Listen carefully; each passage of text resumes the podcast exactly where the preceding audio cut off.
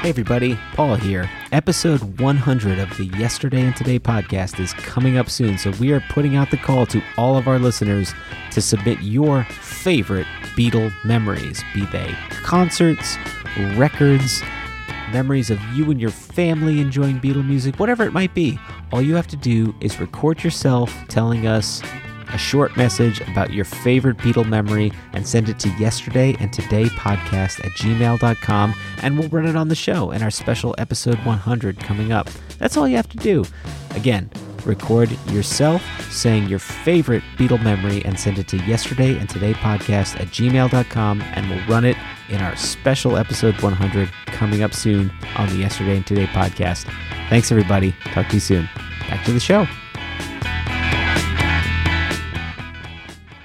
The Yesterday and Today podcast is a fan made, not for profit, just for fun compilation of chronological source materials as they pertain to the Beatles. The show is in no way affiliated with Apple Corps, nor any organization connected to John, Paul, George, or Ringo in any way, though we do consider ourselves premier members of the Bungalow Bill fan club. So kick back, turn off your mind, relax, and download the stream. We hope you will enjoy the show.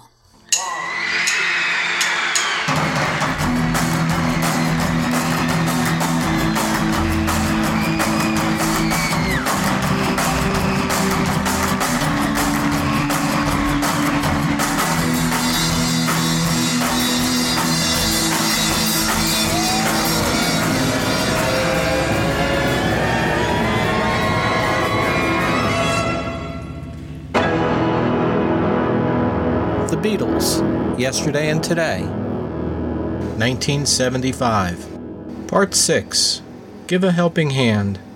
In this episode, we will cover April 19th through May 18th. On the farm, just lazing about, raving down to the stream and catch a few trout, up to the top of the hill for a little spin in the fresh air. Mmm, delicious. In the garden, all the butterflies and bunnies are doing it at each other. Spring is everywhere, and birdies are singing out a tune to tell everyone it's here. Flowers all are blooming, Mother Nature's grooming, don't you know? It's a special time of year. Oh, yes, it is. You can feel it in your blood as spring calls, I'm here. Do you know that Mendelssohn wrote a delicious song about spring that you already know? Oh, yes, you do. You've heard it millions of times before, but I don't know whether you knew it was called Spring Song.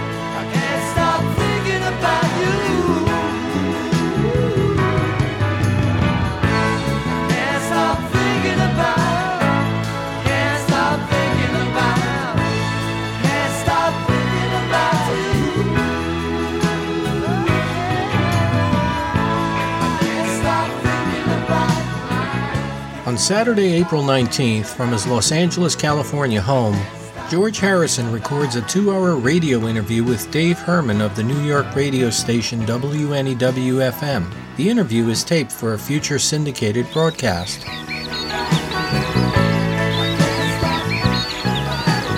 Hello, I'm Dave Herman, and this is a conversation with George Harrison. We met with George at his Los Angeles home on a sunny California weekend. We found him cheerful, pleasant, warm, and friendly, and in a sense, eager to talk. We began our conversation by asking him about his early years as a child in Liverpool and about the people who influenced him personally and musically. It's pretty vague um, thinking of musical things. I mean, I can remember names like Bonicalino and things like that. I, Bonicalino, I don't know. I mean, just remember hearing things. I remember being young and I'd sing at parties you know, if my mother took me to a party, I'd end up singing. I don't know if that was, you know, even then I was full of ego or if I just liked being the laughing stock of the party. But whatever it was, there was always something going on there. But, you know, it was, Liverpool was, uh, you know, I was born just at the end of the war, and it's hard for Americans to imagine, but anybody, say, in England or Europe can know it easily. It's like you can still go in Liverpool today and you'll find like a row of houses and then just one area that's just leveled, you know, where they had a direct hit from a bomb. So I grew up in that atmosphere of, um, you know, just broken down houses and, you know, there's a lot of uh, just feeling left over from the war. It was pretty stark. The north of England was, you know, it was uh, nothing much going on there until, um, for me, until, say, around the time I was 13, which was the first uh, thing I got into was, um, there was this guy, I keep Uh, talking about this guy called Slim Whitman, who was an American. And Didn't he do a record whispering, or he did play the little slide guitar thing? Well, he, he was like a country singer, but nobody seems to have heard of him, or very few people in the States. But he was big in England. He used to top the bill on the big theatre circuits. Didn't he do did like Rosemary. whispering? Oh, Rosemary, I love you. Oh, Rosemary, I love you. I'm always dreaming of you. No matter what I do, I can't forget you. Sometimes I wish that I'd never met you. And he did uh, Indian Love Call.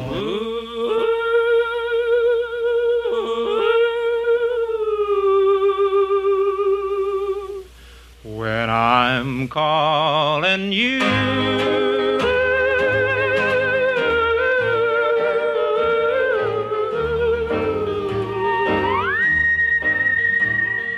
Will you answer too?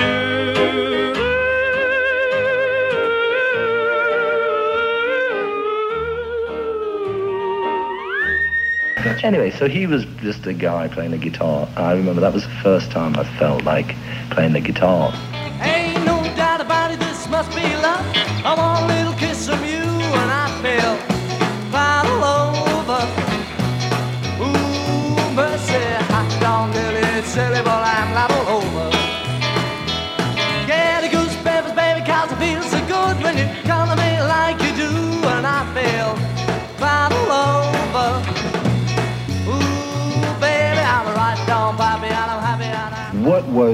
Your idea of what it would be to be successful when the Beatles were first getting started? What were you What were you hoping for yourself?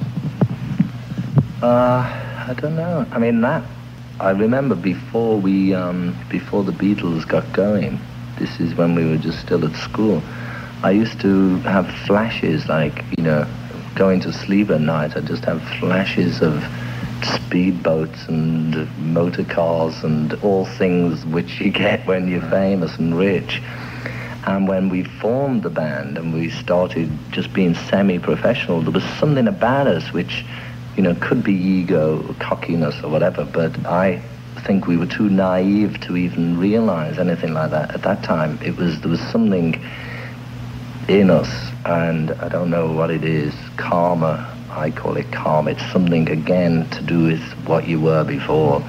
But was there ever a point where you felt that the success was just uh, seemed to almost be getting out of control, where it was difficult to deal with? Yeah, that was that period. I mean, it was then when it got out of control that was, I suppose, contributed to us going into sort of semi-retirement because it just became too difficult.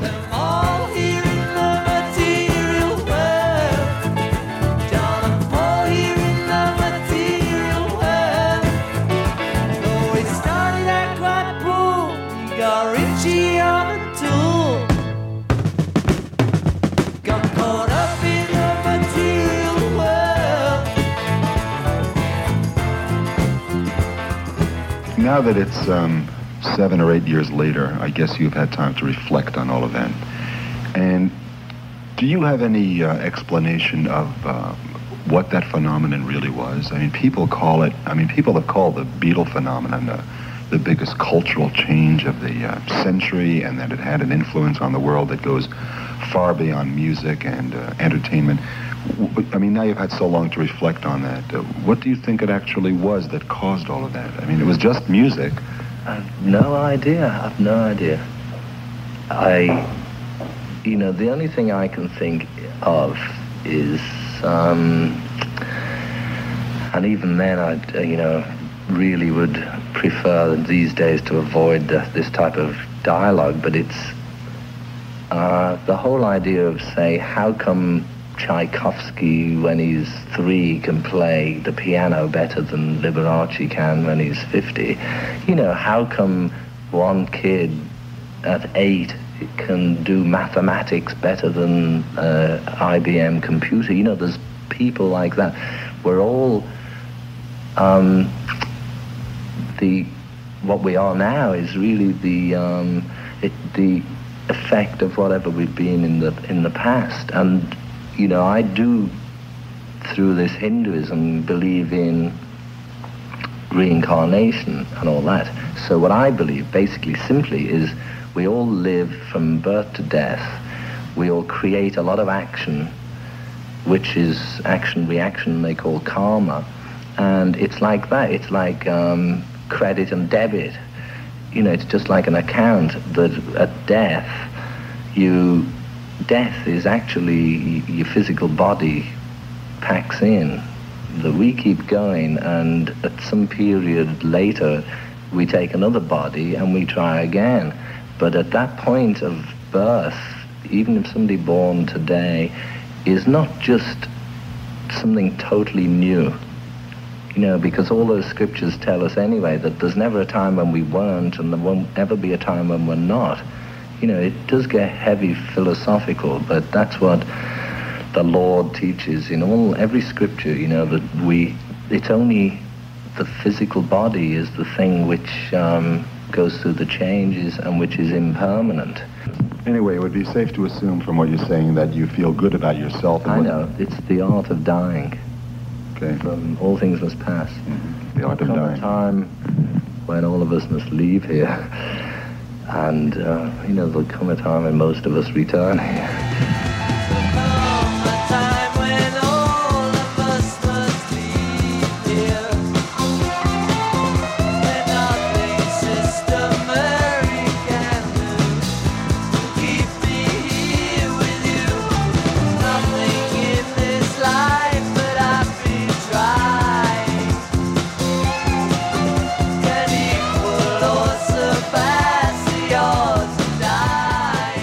told us how Dark Horse Records evolved for him from his association with Apple Records. We just wanted out of that group therapy that was called Apple. I mean, we just wanted to be free as individuals. But at that time, I was still involved making records for Apple. Jackie Lomax. Well, I did that a long time before, but I was involved. I just started making this um, uh, album of Ravi's, Shankar Family and Friends, the ballet. And that was, I was just really into that and enjoying that. It was so nice that I was thinking an Apple is sort of, nobody wants to do anything, you know. I mean, I don't blame John and Paul really didn't want to know about that. They just wanted, you know, let's just chop it up into four pieces and let's get out of here. But at the same time, I was involved. I was committed to certain things. And a little bit later, that band Splinter. So I found that I was still going along the same lines as I had been with Apple. That is, doing my own records and then doing a few other people. So I had the decision to make because Apple didn't have much future left based upon the way John and Paul, you know, what they'd indicated.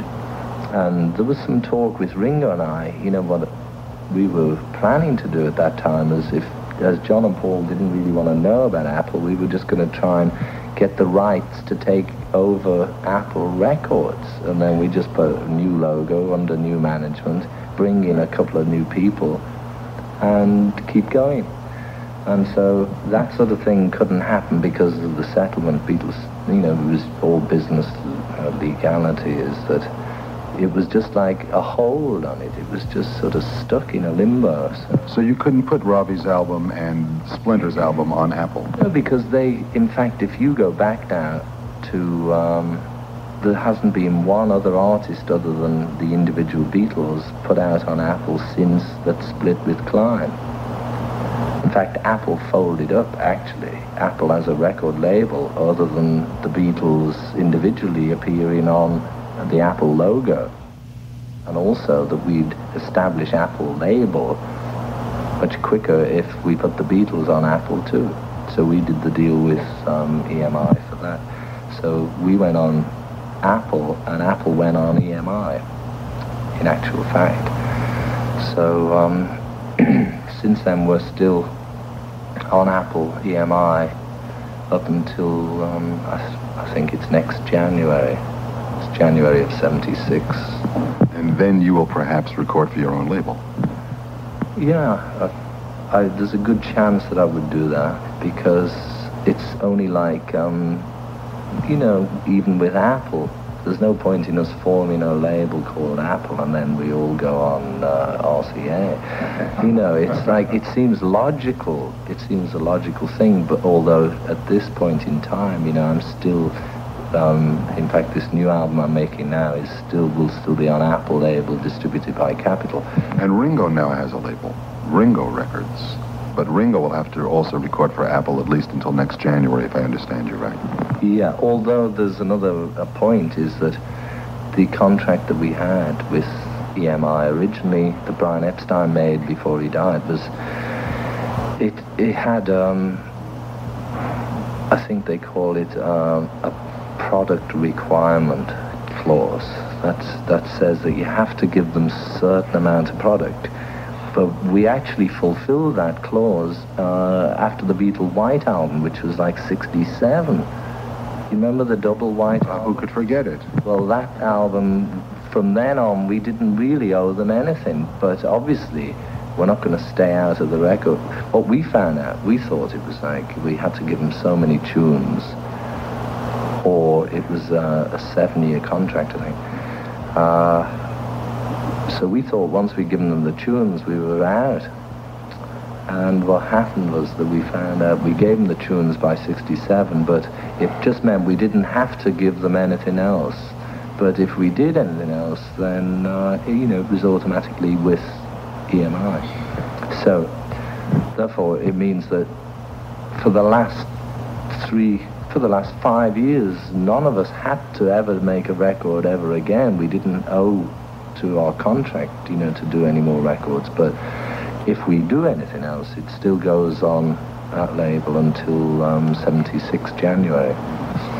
So Ringo wouldn't have to do another record. I don't have to do, you know, nobody has to. But it's just that that's what we do. You make records.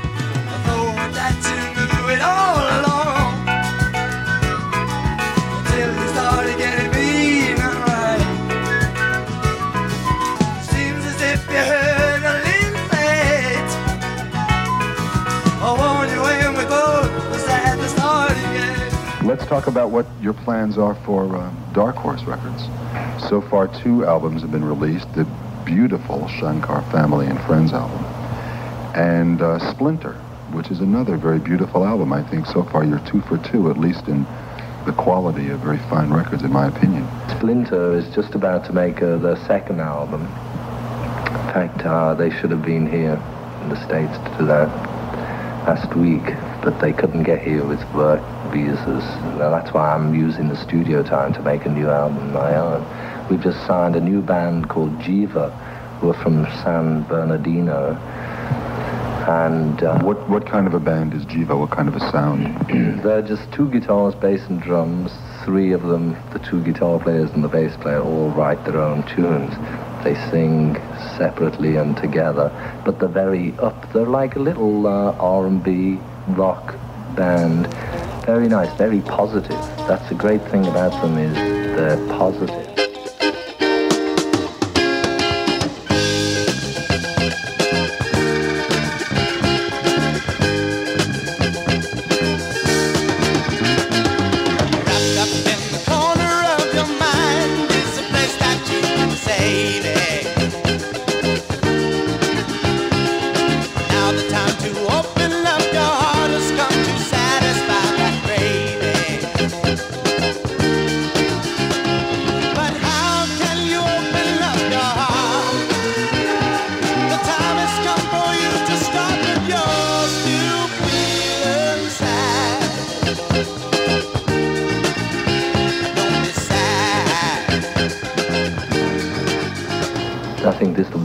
Will be the album making with a guy, producer called Stuart Levine, who has just done the uh, Minnie Riperton second album, and he's the producer of the Crusaders. That's quite interesting. In fact, they just start tonight to record. So, Mr. how do you feel about the way things are going in the world and all of the chaos and what is happening? Do you think much about? Uh, I know it is all maya and all illusion, but it's still very real to all of us. And very real, very real. I feel, um, I don't know, I think in some ways I have to split it into positive and negative. If you um, get negative about it, it's in a hell of a state. The world is in a mess, really. And it seems to have gotten more of a mess the last four or five years, you know, with all this um, I mean, the wars are going on just as usual. There's still as many wars as usual. There's the whole thing that happened with the um, fuel crisis, you know, the energy crisis. And then also we passed out of that 60s period where there was something happened in the 60s which, you know, which brought the flower power and the hippies and the whole love generation. This is what kills me now, is when I see these people who were supposedly a few years ago who supposedly loved me and who I'm supposed to love them and I see them they're just dropping apart at the seams with hate. You know this is I'm talking about Rolling Stone actually. I'm talking about Jan Wenner but uh, you know this is the thing that we you know God we all came through so much in the 60s and we all wanted so much to create something positive, something good. And it's hard to, um, you know, when we come out into the 70s, we find it's hard to go on. Learn to get up when I fall. And even climb Rolling Stone wall. I mean, one situation with the rock press, for example, was the one guy who came to write an article because he disagreed with a, another article that had been written in his paper. And uh, so he said, I've seen, you know, seven of these concerts and I disagree and I want to write it from my point of view. Then his article came out and it was not really good at all. And I thought, well, you know, he was just cheating me, you know, just to get in to talk to me. But then he just wrote a letter to me and sent what he wrote. And to compare that to what they printed, he just said, you know, they just cut it out. They just uh, cut out any favorable references to the music or to the response from the audience. You know, it just made me feel, uh, forget it, you know, it's just, they're just trying to nail me now. And that's it. That's all it is. If it comes from different directions, you know, it's okay. But when it seems to come from one basic source, th then it bothers me because it, it seems to be get more of a personal thing than just uh, an actual point of view, you know. by one source, do you mean kind of the rock press? Well, yeah. Okay. Yeah, because I mean, I've seen them do things to people like, for an example, um, yeah, they tried to, you know, kill Bob a few times. Also, the thing, the whole thing that split the Cream, actually, you know, the band The Cream was, you know, something that they said in Rolling Stone, just, you know, sort of uh, depressed Eric, I know, to such a point where he just thought, you know, just get out of this. You're listening to A Conversation with George Harrison. Well, in closing, there will be not 10 people and not 100 people who will hear this, but many thousands of people who have um, a genuine and a real affection for you listening. And maybe there's something you would like to say to them. Yeah, good. Thank you. God bless anybody who's, you know, give us a smile. And anytime I'd rather have a smile than a knife in the back. You're listening to WNEW FM Metro Media Stereo in New York. A Conversation with George Harrison was recorded at his home in Los Angeles and edited and mixed at ZBS Media in Fort Edward, New York. With special thanks to Rich Tatoyan and Terry Doran, without whose help this program could never have come to be, I'm Dave Herman.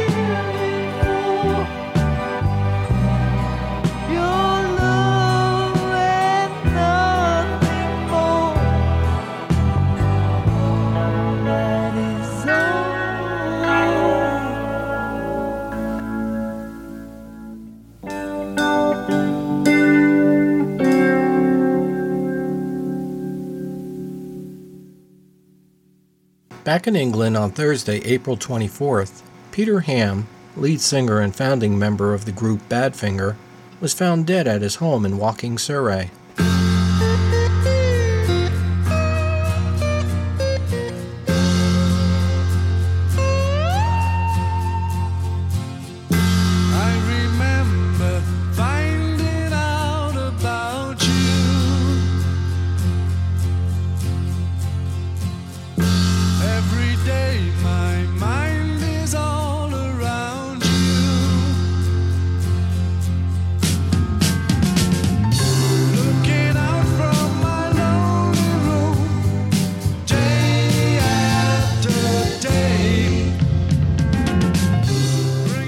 Not financially recovering from misleading business dealings and contracts that stem from manager Stan Pauley, whom allegedly stole monies from group security accounts, the 27 year old writer of the hit song Without You hung himself in his garage studio. On the night of April 23, 1975, Pete and Ann were thinking up names for their baby, due in less than a month. Ann Ferguson was Pete's girlfriend. They shared a house along with Ann's son Blair.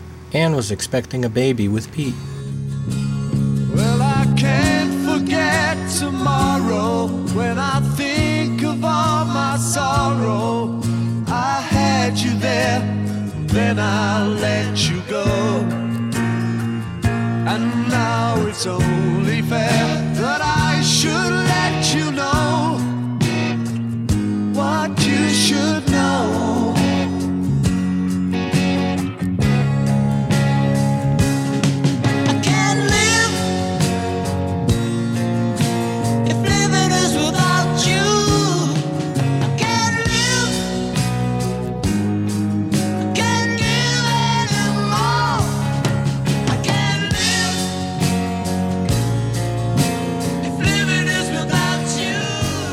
you. He had got this phone call from America, basically saying that his money, everything had gone, everything. And he came off the phone that night. I tried to speak to him, and he said, "No, I, I'm, I'm going to see Tommy." It's like 10 o'clock. He said, let's go out for a drink, I've decided. Fellow bandmate Tom Evans. They'd had a few drinks at the pub, and the conversation had turned to what to do about going forward. And uh, Pete had said, Don't worry, you know, I know a way out. I know a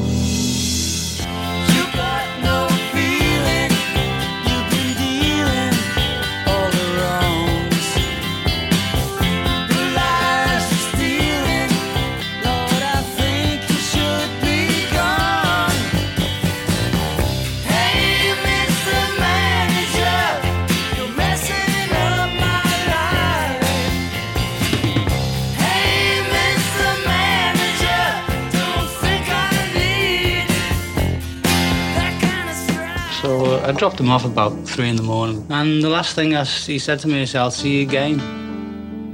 That morning, April 24th, Anne woke up alone. She went down to the garage to see if Pete had worked late in his studio. And I knocked, and then I, I pulled the door, and then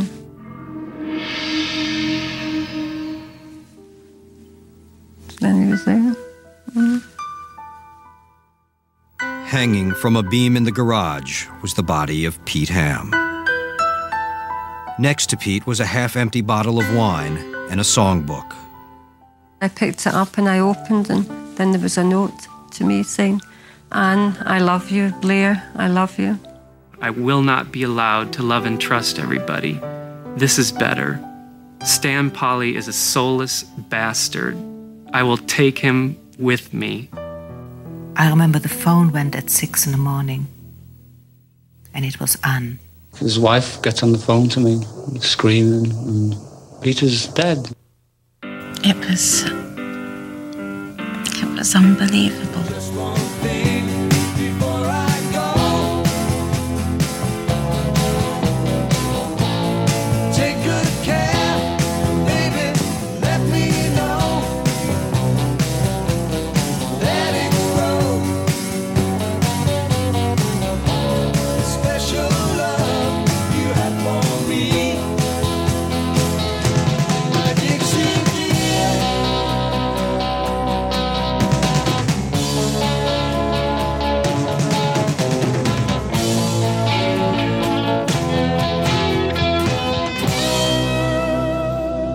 George Harrison learns about the death of Peter Ham and comments on his suicide.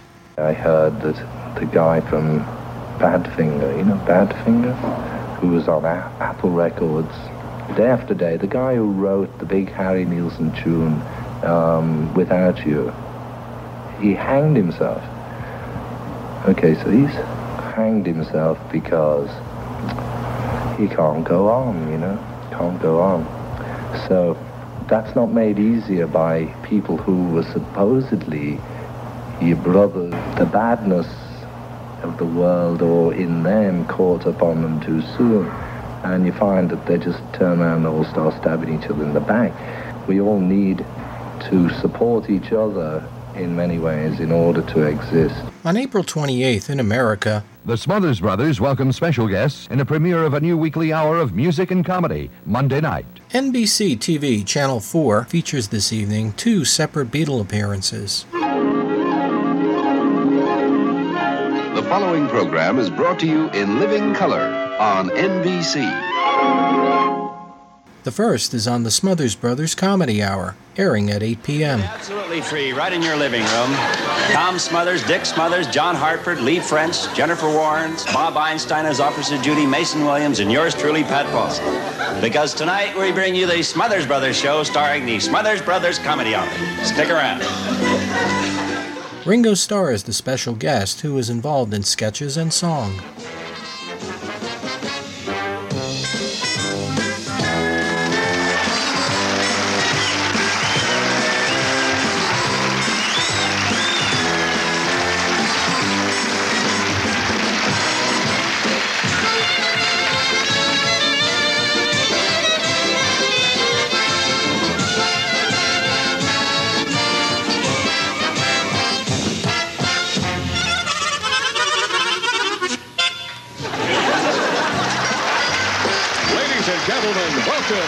Smothers Brothers Show.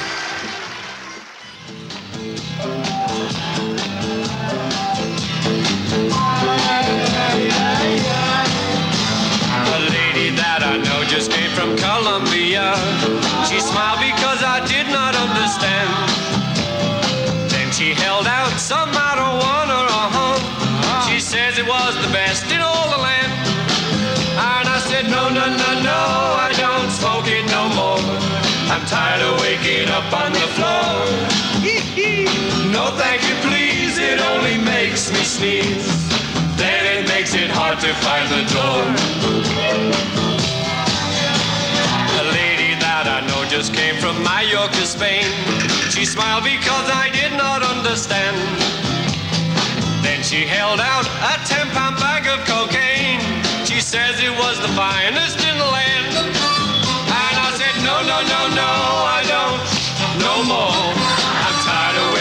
Up on the floor.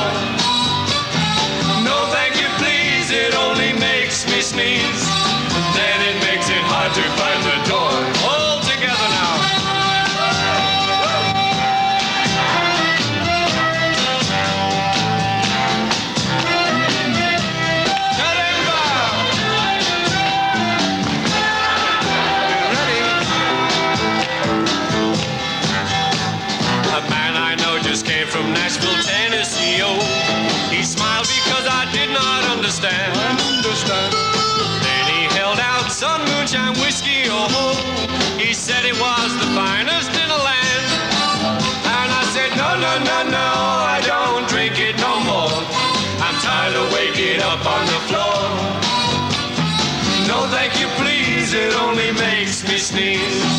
Then it makes it hard to find the door. No, no, no, no,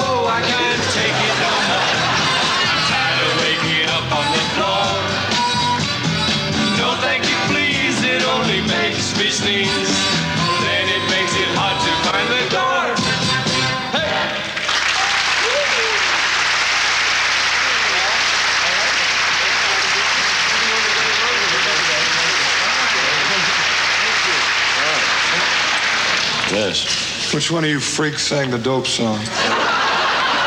No, no, no. singing the lead. We were all singing the song. We were all singing. He was singing. He was much louder. Keep your mouth shut. What's your name? Don't you recognize me? I'm a famous pop star from the 60s. I'm Ringo. I gotta take you in. Well, that's not fair. We Let's were all go, doing pal. it. Yeah. Hey, hey, hey, he had the hit.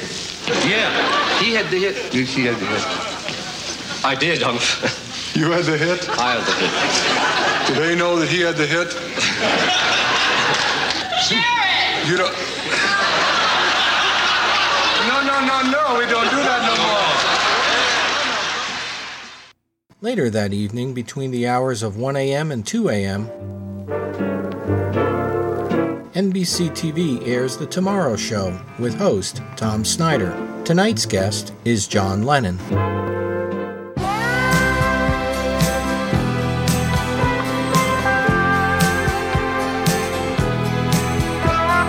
Is John Lennon, and a little bit later on in the program, we'll talk about the possibility of his having to leave the United States. And at that time, his attorney, Mr. Leon Wildes, will join us to make certain that John or I make no mistakes in the legalities. But I welcome you here, and I'm glad that you're here. Hi. How are you? I'm all right. Nice to be with you. Yeah, I like the set now. It's got better, you know. I watch Mhm. the show all the time. Thank you.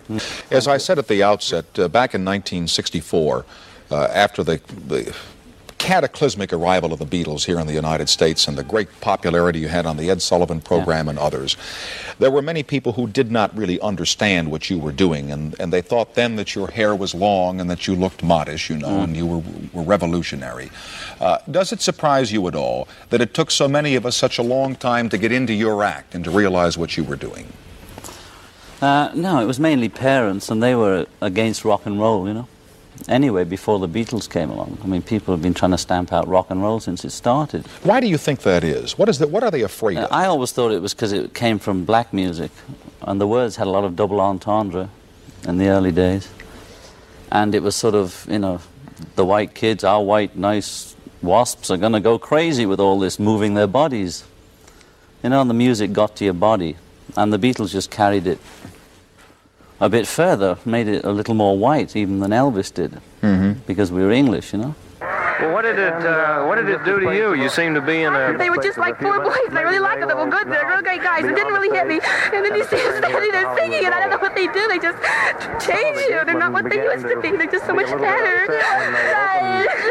And then you see what they, and they, and they, oh, they just like, like it's, they just like a myth for you. It's what they seem like. Every little movement's for you and no one else. It seems so personal, but yet it's just for everybody. I Did you ever did you ever expect the concert to do this to you? Oh no, I came here to say I'm not going to scream, I'm not going to cry, I'm not going to do anything. So here I am crying.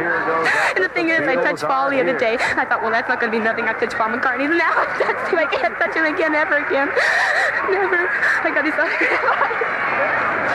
you have anything else you want to add?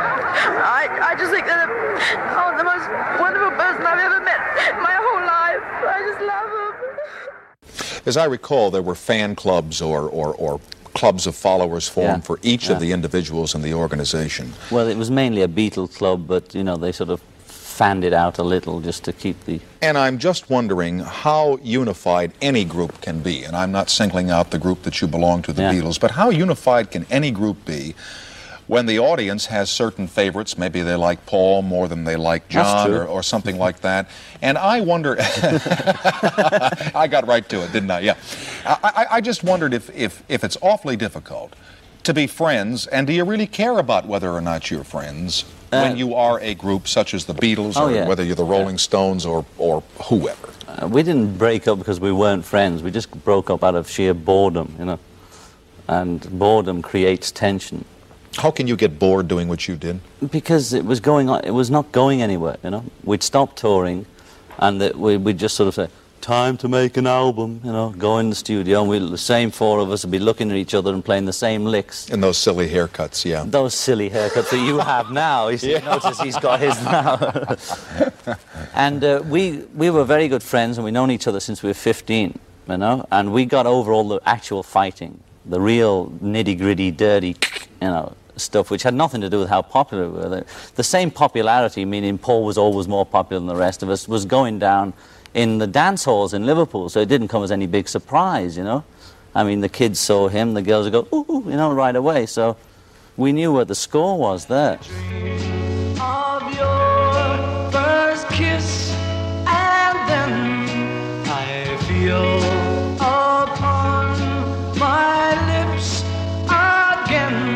a taste of honey, a taste of honey, tasting much sweeter than wine. But it was a, a group, it was the music that was interesting, that was important, uh, not who was, you know, as long as we were, you know, going forward and going somewhere, it didn't matter. But all of a sudden, there just Right, wasn't any further progress. It was the same o same o over and over again. Is that what you're Yeah, yeah, it just got like um, a marriage that doesn't work.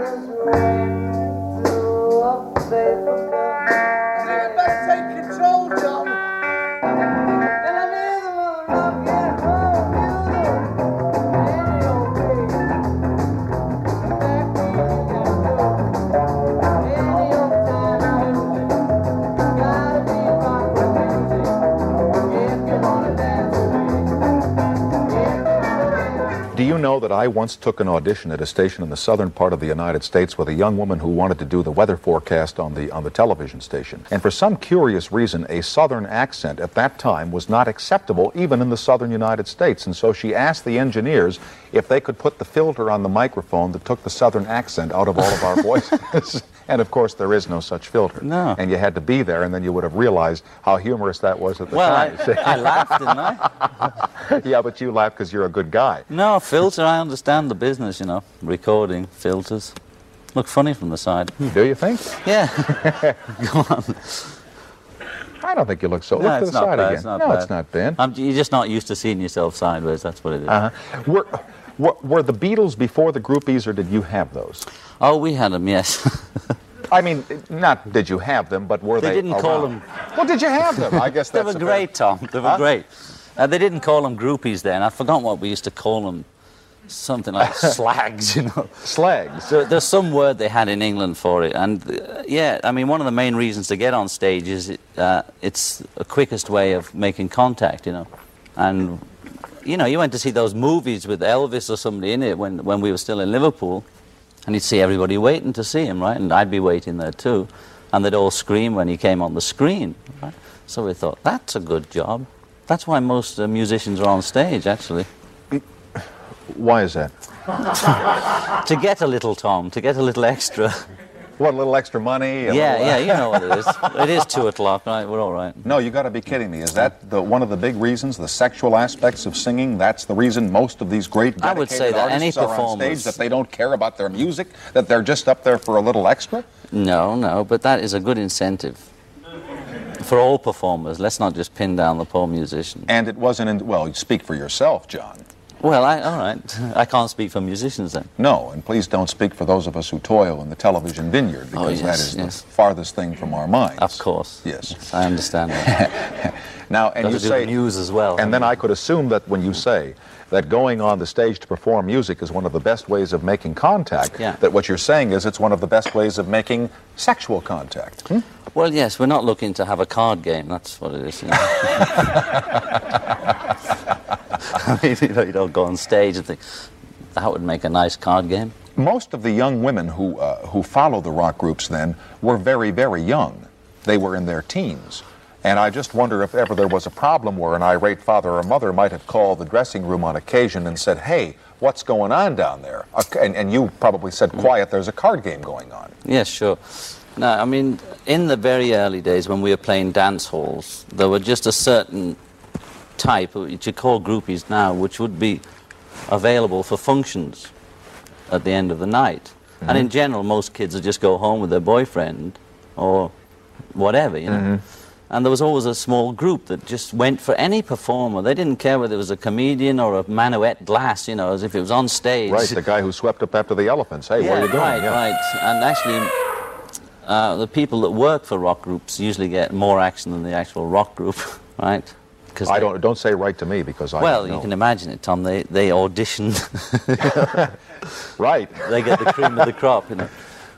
If you want to see Elvis, you got to see me first. Gotcha. As you mm. said, mm. right. Let me pause here for these announcements from our affiliated stations. We'll continue with John Lennon in two minutes and five seconds. Well, it's Saturday night and I just got paid.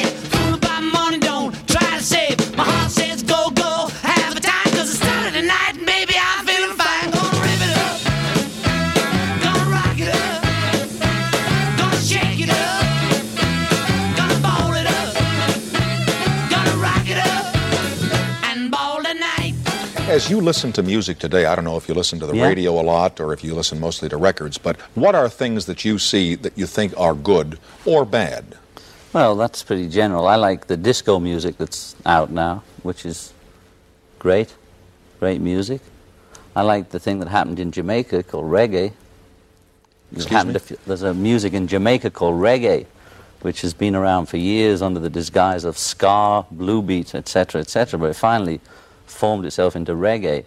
And that's about the really newest thing that's happened in music in the last five years or six Do you years. think anything new happens to music, or is it a, a continual series of cycles? And that maybe 100,000 years ago, somebody had the same kind of beat or the same kind of whatever it is that makes it different, and that maybe the whole thing is just going in cycles? Or are we, in fact, discovering things all the time? I think uh, the, there's a, something to the cycle thing, but I think if you apply the cycle idea to it, that's a cycle for everything, not just music. You know? Mm-hmm. But it's snowballing either with just because of electricity or because of all the garbage everybody picks up, because we keep inventing things, right? So it, it does change, and it has cycles in a way, you know. Like I think the whole, the whole whatever it is, the universe is a series of cycles.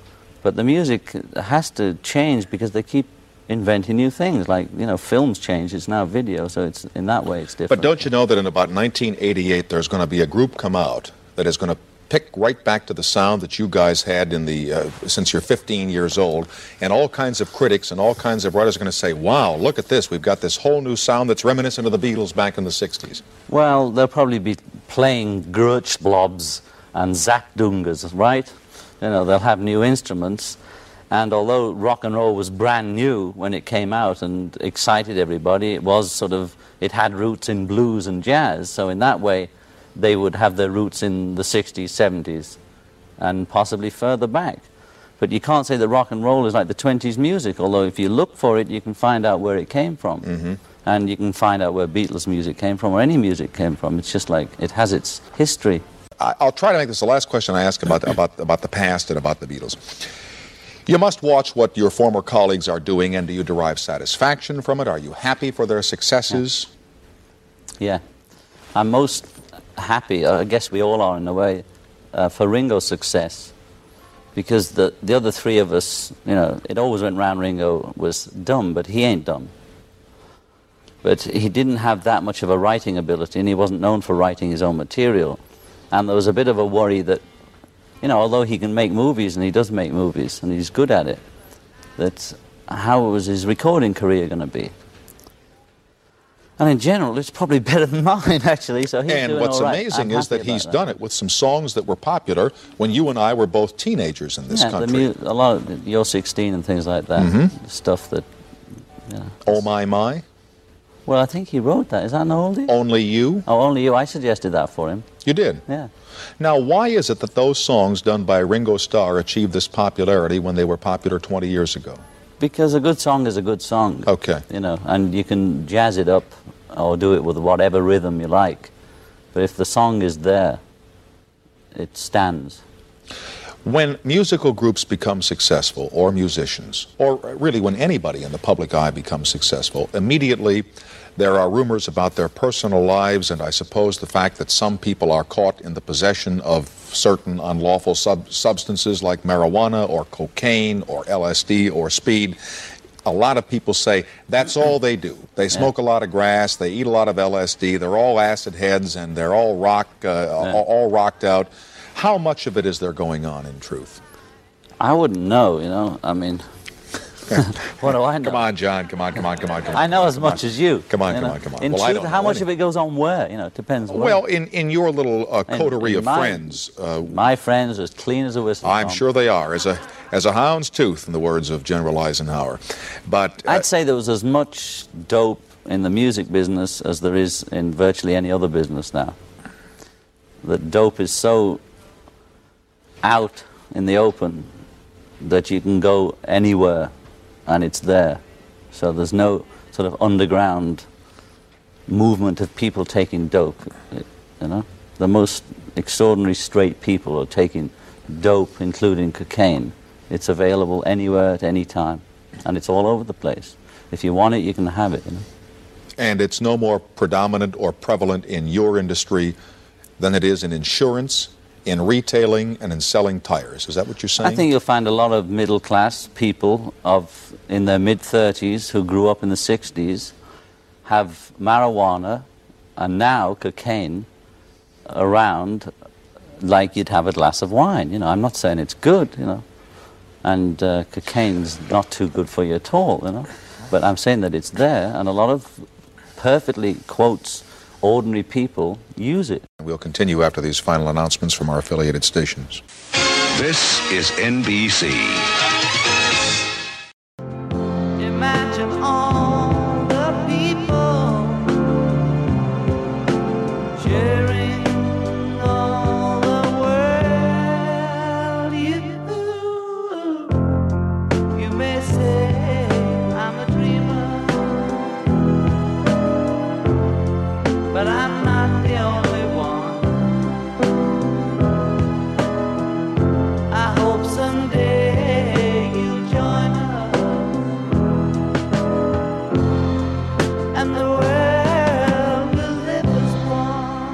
This is not a satisfactory question, but maybe you have a satisfactory answer for it. You know, when uh, when all of us were little, we were told, uh, "Why try to be someplace where they tell you that you're not wanted?" You know, if you go over to a friend's house and his mother says, "Hey, I don't want you around," you, you come home.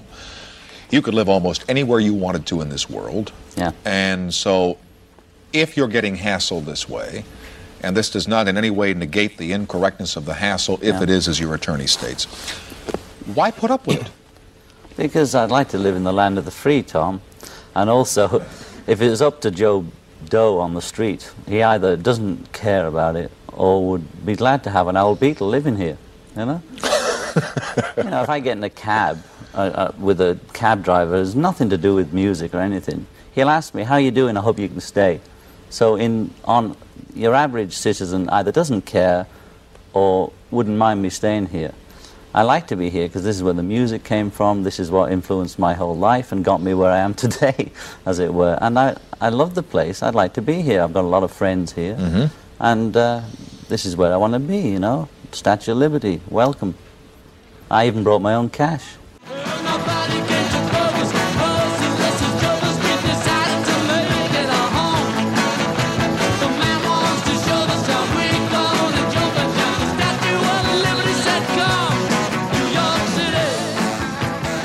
Brooklyn Bridge, want to buy it? no, you're the ones that buy our bridges. I have less than one minute left. You know, you've been a very uh, low-key and very mild-mannered uh, uh, guest on this program, and yet I've I've heard you described as being an egomaniac, and I'm having a little trouble uh, understanding that description of you uh, vis-a-vis the way that you've really been during this hour we spent together. Why would you be called that? Uh, because uh, one gets a reputation, you know, for one thing or other, whether it's true or false. If being an egomaniac means I believe in what I do and my art or my music, in that respect, you can call me that, you know, and I believe in what I do, and I'll say it, you know, and uh, otherwise, this is pretty much me, you know, apart from being on TV, you know. Well, you're one of the nicest egomaniacs I've ever met. Well, so are you, Tom.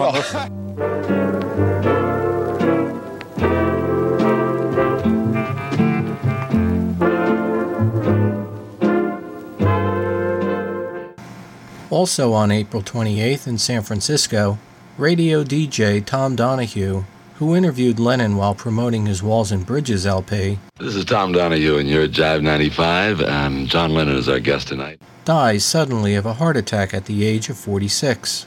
John is notified and sends a six foot flower arrangement with his condolences. May 1975.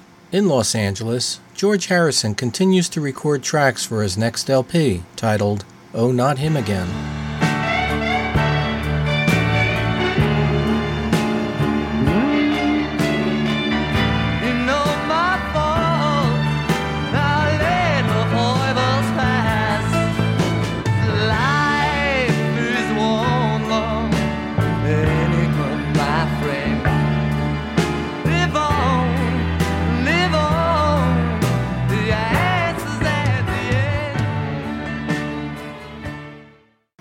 With the contract that binds the individual Beatles to record on the Apple EMI label coming to a close, and with John, Paul, George, and Ringo recording outside of London, the Apple Basement Recording Studio at 3 Savile Row officially closes down on May 2nd. I reach down into the box, and there is nothing. Not even a letter from the gas company saying they will shut it off again. A small accounting staff and Neil Aspinall remained behind. Well, I mean, we don't get I'm paid, amazed you know what what? I This was the last day for 15 other Apple employees. No, no, no, quite. I mean, I didn't Ah, know right. the modern world. No, I wouldn't have believed it myself either. moving. No. On May 5th in London, Paul gives an interview to BBC Radio 1. He is asked about the new album, the new Wings lineup, and the possibility of going back on the road. At the moment, um, we're rehearsing to go and play with a band. We're learning a lot of numbers, and uh, the band is um, myself on bass, and I, I change and play piano sometimes. I change into Tinkerbell halfway through but that's another story. Um, uh, you've got Denny Laine on guitar, and he plays.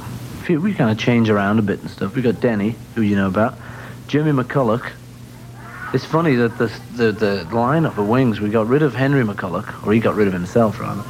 Uh, Henry left, Henry McCulloch, and we get in Jimmy McCulloch, spelt differently, but same kind of name. We get rid of uh, a drummer called Geoff Britton, and who's English, and get in a drummer called Joe English, who's American. so it's all of it, you know, amazing. So um, anyway, you know, at the moment we're just enjoying ourselves, having a play, seeing if it comes to anything. It seems to be getting really nice, you know. We seem to be getting a few numbers together and stuff, and then we'd like to uh, take the band out in Britain. One, two.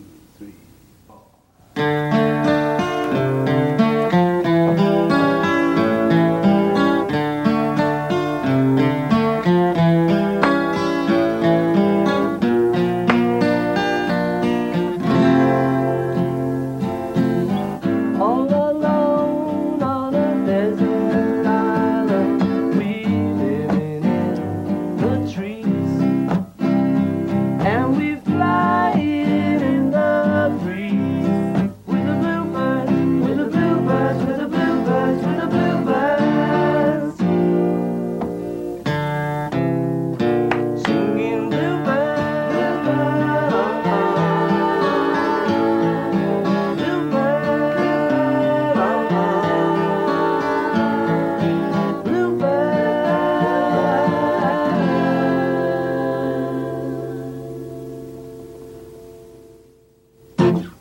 Meanwhile, back in America on Friday, May 16th, invited by DJ Larry Kane, John travels by rail to Philadelphia, where for the next three days and nights, he helps out for the second year in a row on the WFIL Helping Hand Radio Marathon.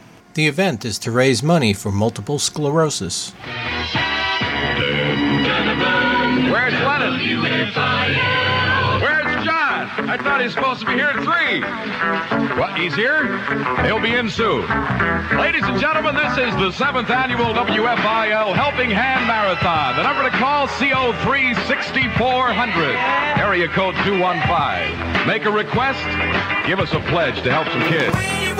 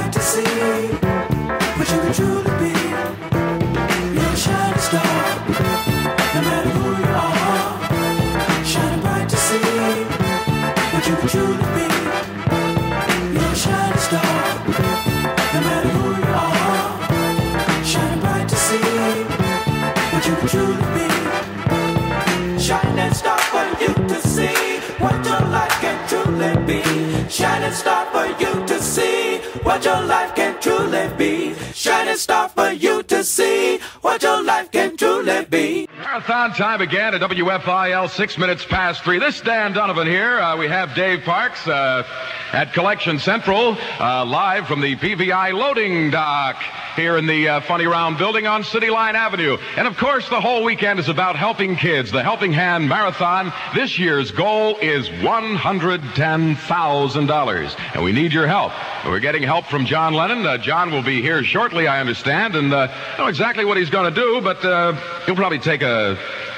shift as a rock jock for a while, maybe take some calls, and we'll just find out what's going on. But of course, the important thing is you. You've got to call and make a pledge.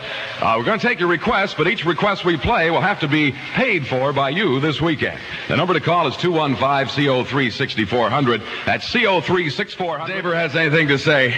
Ah, yes, indeed, he does. That's Ah. right. We are broadcasting live and direct, believe it or not, Dan, from the WFIL WPVI loading The loading dock. That's right. All I've right. played some clubs before and some dances before, but never, Never a loading, a dock. loading So this is the first for me. However, I want to tell you the phone number is CO3 6400. Okay, that is CO3 6400. John Lennon uh, will be arriving very, very shortly. He's upstairs taping a TV show with Larry Kane. He will be on the air to help Dangerous Dan get through the afternoon. Okay, let me let me hear the station song. Thank you, David. You're the only one. Hey, that's a good one. Thank you, Hammer. It's 11:20 right. Here's a good one at WFIL. As we mentioned before, John Lennon at this moment is uh, appearing in the parking area here at 4100 City Line Avenue, and we have for the first person who will drop by 4100 City Line Avenue here in Philadelphia. First person comes by with $50 gets John Lennon's socks. Yesterday's socks, still fresh. $50 will get John Lennon socks, and you got to bring it here in person, 4100 City Line Avenue. We're waiting for you. Uh, let's get something right now by the man, Mr. Lennon himself, for Valerie. Thank you, dear, for your $2 pledge to help handicapped kids on this seventh annual Helping Hand Marathon. It's 71 solid gold. Imagine John Lennon. To Collection Central now. Okay, Dan, we're up here, and uh, the squirrel is here with me, and we have a lady that has put out 50 bucks for John Lennon socks. I tell you, that was really something. Let's get her name here. What's your name? Eva Bruno, Eva, where you from? Port Richmond. Eva Bruno has given 50 bucks for John Lennon's socks. Keep my daughter happy. So a big hand for Eva Bruno.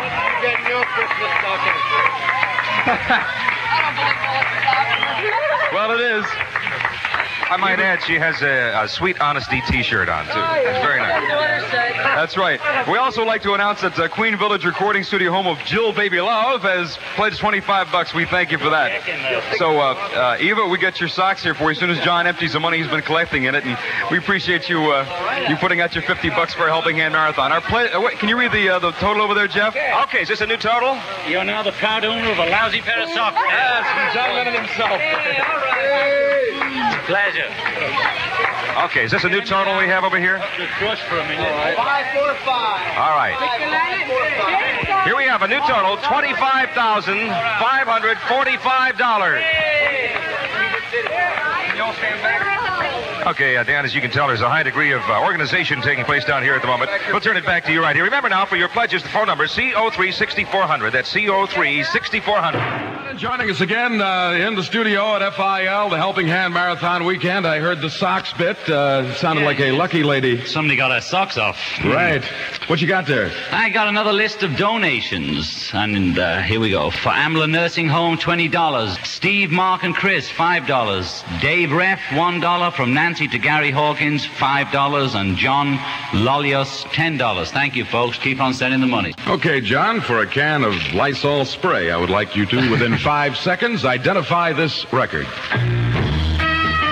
Yeah, yeah. Uh, from me to you. No, please, please, I said these words to my girl.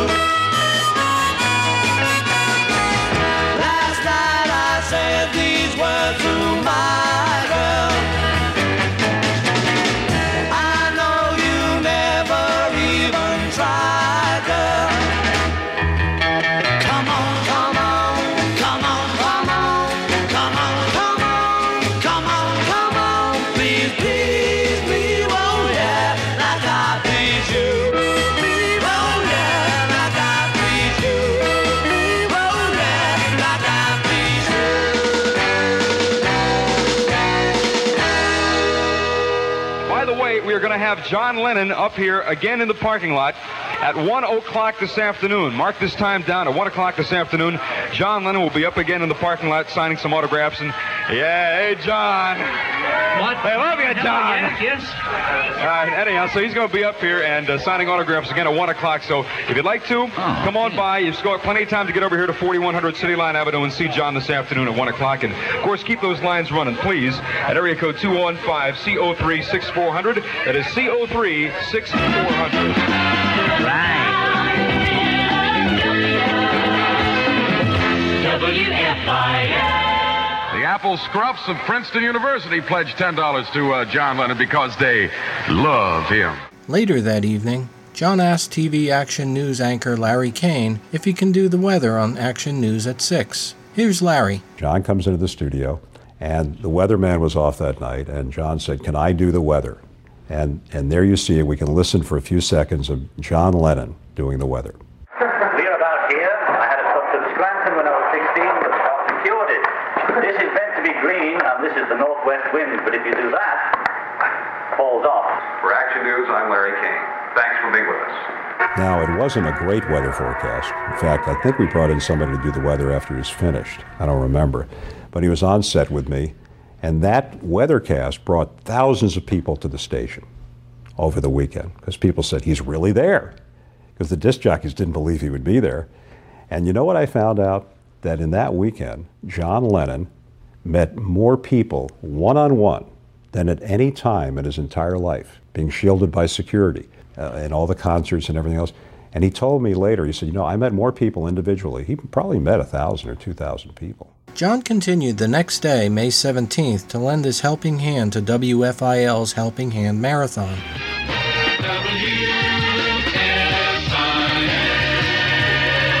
Philadelphia. Hey Jude. Says the weather for May 17th, 1985. I didn't know this station was so hip. 56 4 Clash, whatever that means. If you see one, send it in. Today, mostly sunny and partly share. Tonight, partly cloudy with a chance of rain. Tomorrow, cloudy with a chance of occasional rain. Who cares? High 75, low 53, winds 6. We only get 6. WFIL temperature is 75 degrees. Three minutes now before one o'clock. We're going to send John Lennon back upstairs to sign some autographs and uh, look at some of you people up there, and he'll be back down here later on this afternoon. Okay, we have a new total. Would you move away from the board, please? Thirty-four thousand fifty-four dollars. All right. All right. Not enough, though. We need more. We ask for your pledges and your support. CO3 6400. That's CO3 6400. That's it. Okay, John, you have a few things? Yeah, I'd like to dedicate the weather to Robert and Giovanni, who are the Beetledenias uh, dealers, and they gave us some memorabilia to auction off or whatever. Thank you, you two. And here's your weather.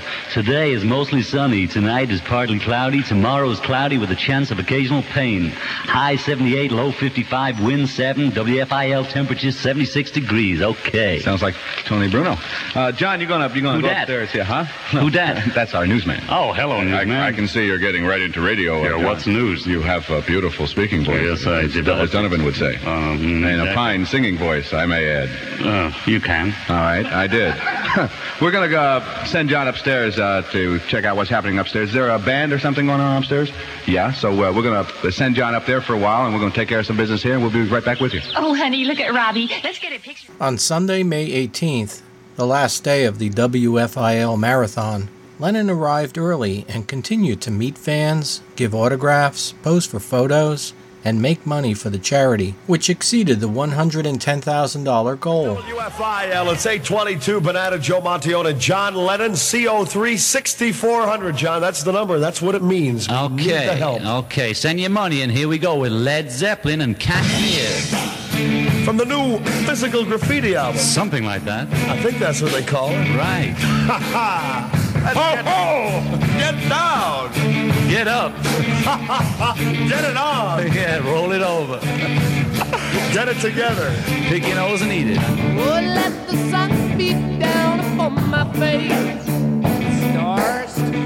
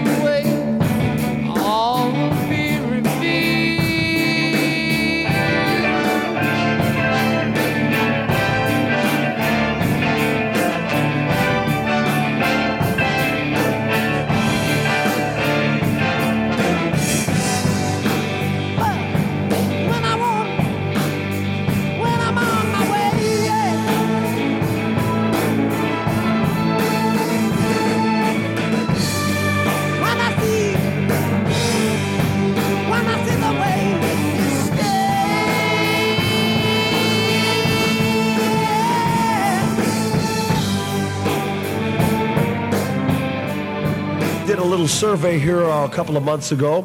Uh, just to test the people in the Philadelphia area's reaction to whether they would like to see the Beatles get back together again, or whether you know they would rather the four of you people staying on your own and creating on your own. Well, it was 98% to two, of course, in favor of the reunion. I'd like to meet the two. yes. For years and years, we know when you were with the Beatles and and everything, and the millions and millions of people chasing, uh, you know, people love you. They they adored the Beatles. They still do. Um, I guess it gives you very little time to live your life the way you might want to live it. You know what I mean? Well, it'll never be like it was in 64, 65 again, even if they got back to, if they, you know, I was talking about it was them. Right. If those guys got back together again, Yeah. uh, for any reason whatsoever, nobody could expect it to be the same. So I'm glad it happened, but I don't, I've no wish to go through it again, either singly or in a group. You know, I've had that bit. Right. Well, you look very happy, and of course Yoko called earlier, and yeah, she right. sounds very happy. Uh, she was in good nick, and she surprised me by calling. I didn't know. You guys must have set it up, right? of course. Next Well, thing we like be, you haven't got Ringo and Paul up your sleeve, have you? Well, well, we got three limousines pulling up. No, really, folks, I'm only kidding. No, don't start that. We'll never get out of here. John Lennon with Banana Joe. Hello, John. Hello, Banana. We have a nice pledge here from Susan Prue of or Prue of Philadelphia. Pledges eleven dollars for the eleven years of love given to her by Beatle music, and she wants all the 1967 girls of West Catholic girls. It must be a school to match her pledge to show what the 11 years meant to they, says they here. Okay, thanks for the 11 and thanks for the pledge. Uh, all those West Catholic girls, uh, get off your knees. Thank you very, very much. Ah, I got our favorite. Oh yeah, the record. I'm sorry, Come and the record's very, uh, the very interesting, cosmic. Okay, it's Spirit in the Sky by Norman Greenbaum. All right, get it on, John. I forgot all about that bit. CO3 6400. Same to you. Keep those phones ringing right now, baby.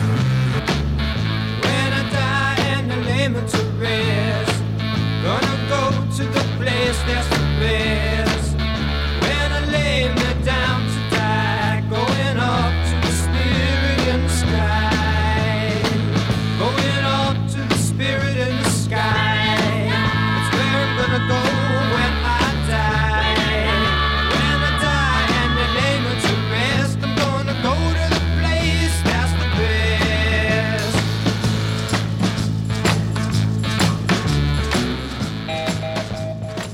Thank you, thank you, thank you, everybody. It's all right, it's all right, right. It's been nice being here.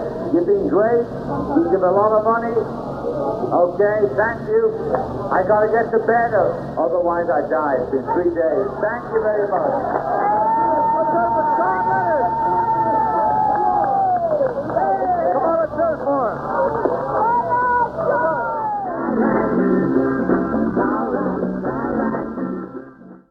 Coming up in a moment. Wings release a new album. It's funny actually, at our LA party for it, someone came up and said, Hello Venus, hello Mars. I thought, Oh my god, no, you know.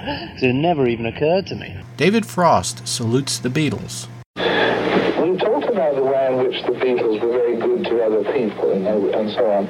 How many people took them? I don't know, my fingers are. And the Beatles road manager, Mal Evans, sets the record straight. Paul was meditating one day, and uh, I came to him in a vision, and I was just standing there saying, Let it be, let it be. Next on Yesterday and Today.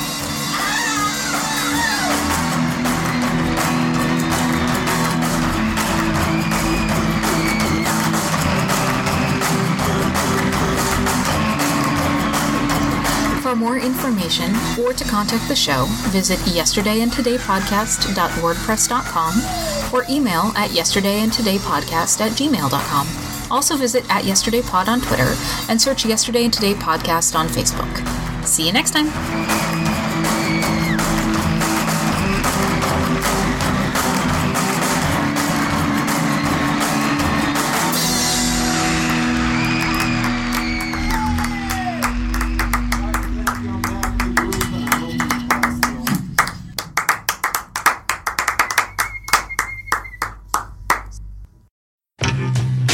Paul Kaminsky. I'm James Kaminsky. And I'm Wayne Kaminsky. And we bring you the Kaminsky family of podcasts, Yesterday and Today, and the Third Men podcast. You might know me from one of those dumb voices I do, or my dad from his better show than ours. Wow. And we're here to tell you about some cool merchandise you can pick up for the shows. As we mentioned in each episode, we do not in any way profit from these shows whatsoever, but to break even on some expenses, we have put up some cool merch that you can pick up to help support the show. yes, some fun apparel, things you can put on yourself. Are we going to be selling Marks and Spence underwear? Don't worry, we will. You can head to our social media pages. That's facebook.com slash yesterday and today podcast or facebook.com slash third men. Or you could head to society6.com slash Kaminsky Family Podcast. That's society, the number six, dot com slash K A M I N S K I Family Podcasts. Yeah, keep our lights on. I'm in the dark. Dad, any words of wisdom? Hello? The lights just went out. Guys, we need your help. Buy stuff. Perhaps a coffee mug that you can enjoy a beverage out of while listening to our shows. and if you haven't got yours, please send forth in to get a free one. All right. Thank you, Dad. All right, we'll see you on the podcast, folks. Bye. It's audio. You can't see oh, me. God's sake.